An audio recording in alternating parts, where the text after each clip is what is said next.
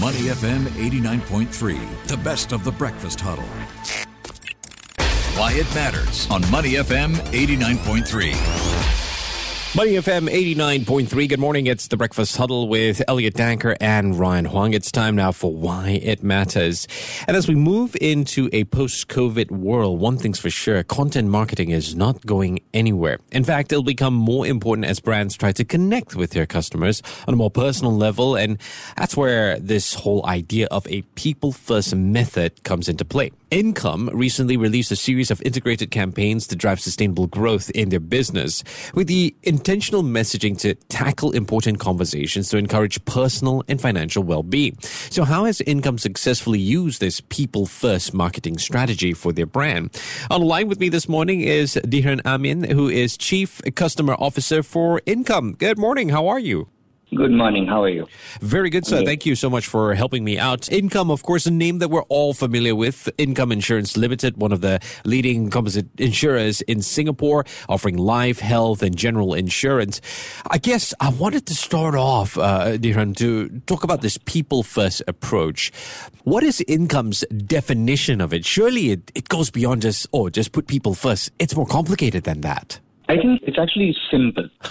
In- income was formed in 1970 with a people first mandate or approach. It was established to make it essential insurance accessible to all Singaporeans. And over the course of the last 50 plus years, that hasn't changed, right? So people first is embedded in the way income was created and remains our North Star in the way we operate. And it's not just from a marketing standpoint. If you look at the way we do business and the way we create our product over the years, products like self-care autism and Down syndrome coverage, care for you, or even a whole suite of products for the silver generation. We have created products over the course of 52 years that are primarily created for keeping people in mind. Even now, we have just launched a product like Astralink, which makes investment linked products accessible to the younger generation, which is the need of the hour. Mm. And if you even think about the pandemic, right, Income was uh, the company with the most number of support schemes for customers during those trying times. So it's not really a approach it's a way of operation or a way of life at Income. And that extends to everything we do, including our product development, our marketing campaigns, all of those things. Mm. People first is our purpose and our vision, which we stick to over many years. Mm. Perhaps uh, it's everyone thinking it has to be more complicated than it is. I like how you put it. It's simple. How does this people first, this simple approach, simple principle, cut through the noise? How, how does it help to, to inspire action in target customers? What are you guys doing for your marketing strategies? So, as an extension of the people first vision, we actually have a very simple people centric approach to the whole business. And marketing is a tool to support the business. So, from a business standpoint, we divide our customers into four people segments. And our entire plan as an organization, whether it's product development, campaign development, promotions, is all centered around those four people segments.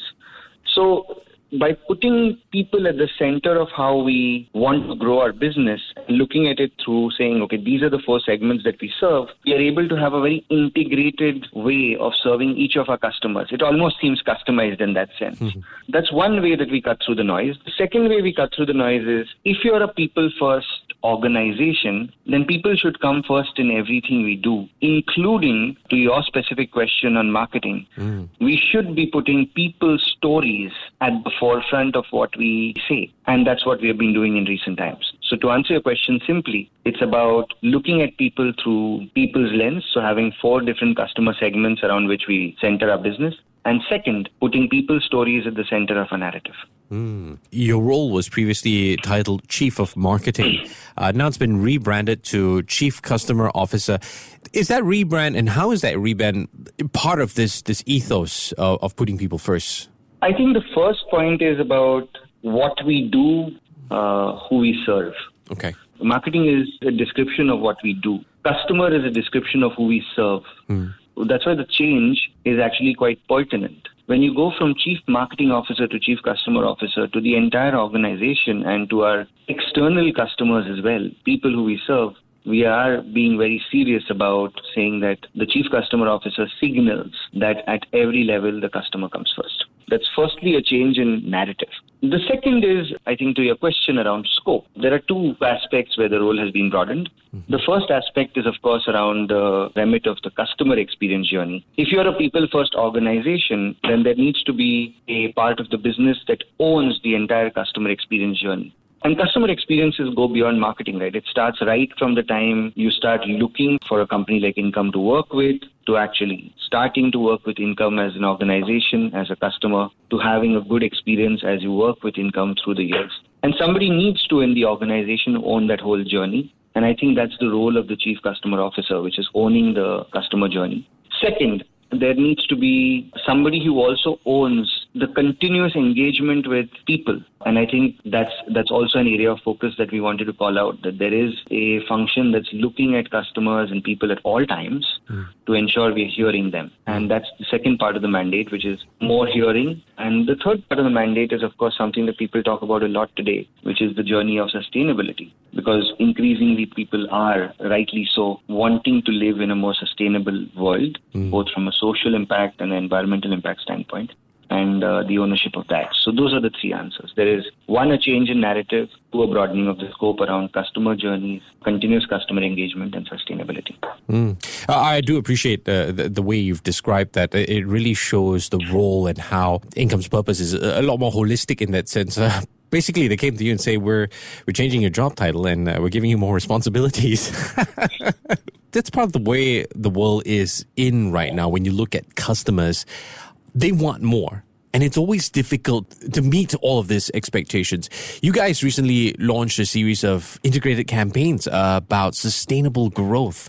Tell us a little bit about that. So, actually, as a part of the business we run, uh, doing marketing campaigns is a regular thing. In fact, for an organization like Income, depending on which channel you're on, whether it's on social, digital, or even your mainline television or, or you know print advertising, you're likely to see a, an ad from Income every day. So I think specifically to the campaigns that you're talking about, I don't think it's that much of a change versus just an extension and a sharpening of how we talk to customers. And I think we recently did uh, a campaign around the concept of real care where we wanted to highlight to people that actually one of the things that happens when you work with income is that you're cared for in every possible way. Now, this sounds like a very lofty claim to make for any organization, but we made it tangible through examples of how we are doing this. So, like I mentioned earlier, you know, providing cancer coverage for seniors, the number of COVID support schemes that we had during the pandemic, or something like Orange Force, which is a roadside assistance service that income provides for people to take the motor insurance from us. So there are tangible examples through both our products and our behavior. We put people first and we put that out there for people to know that that's something that they can avail of and that people first actually translates into something that's tangible for them. The second is we've been doing campaigns and, uh, like, for example, you know, Star Secure Pro, which we did in November of last year, where actually we were one of the organizations that took on the issue of mental health mm. uh, and spoke about that.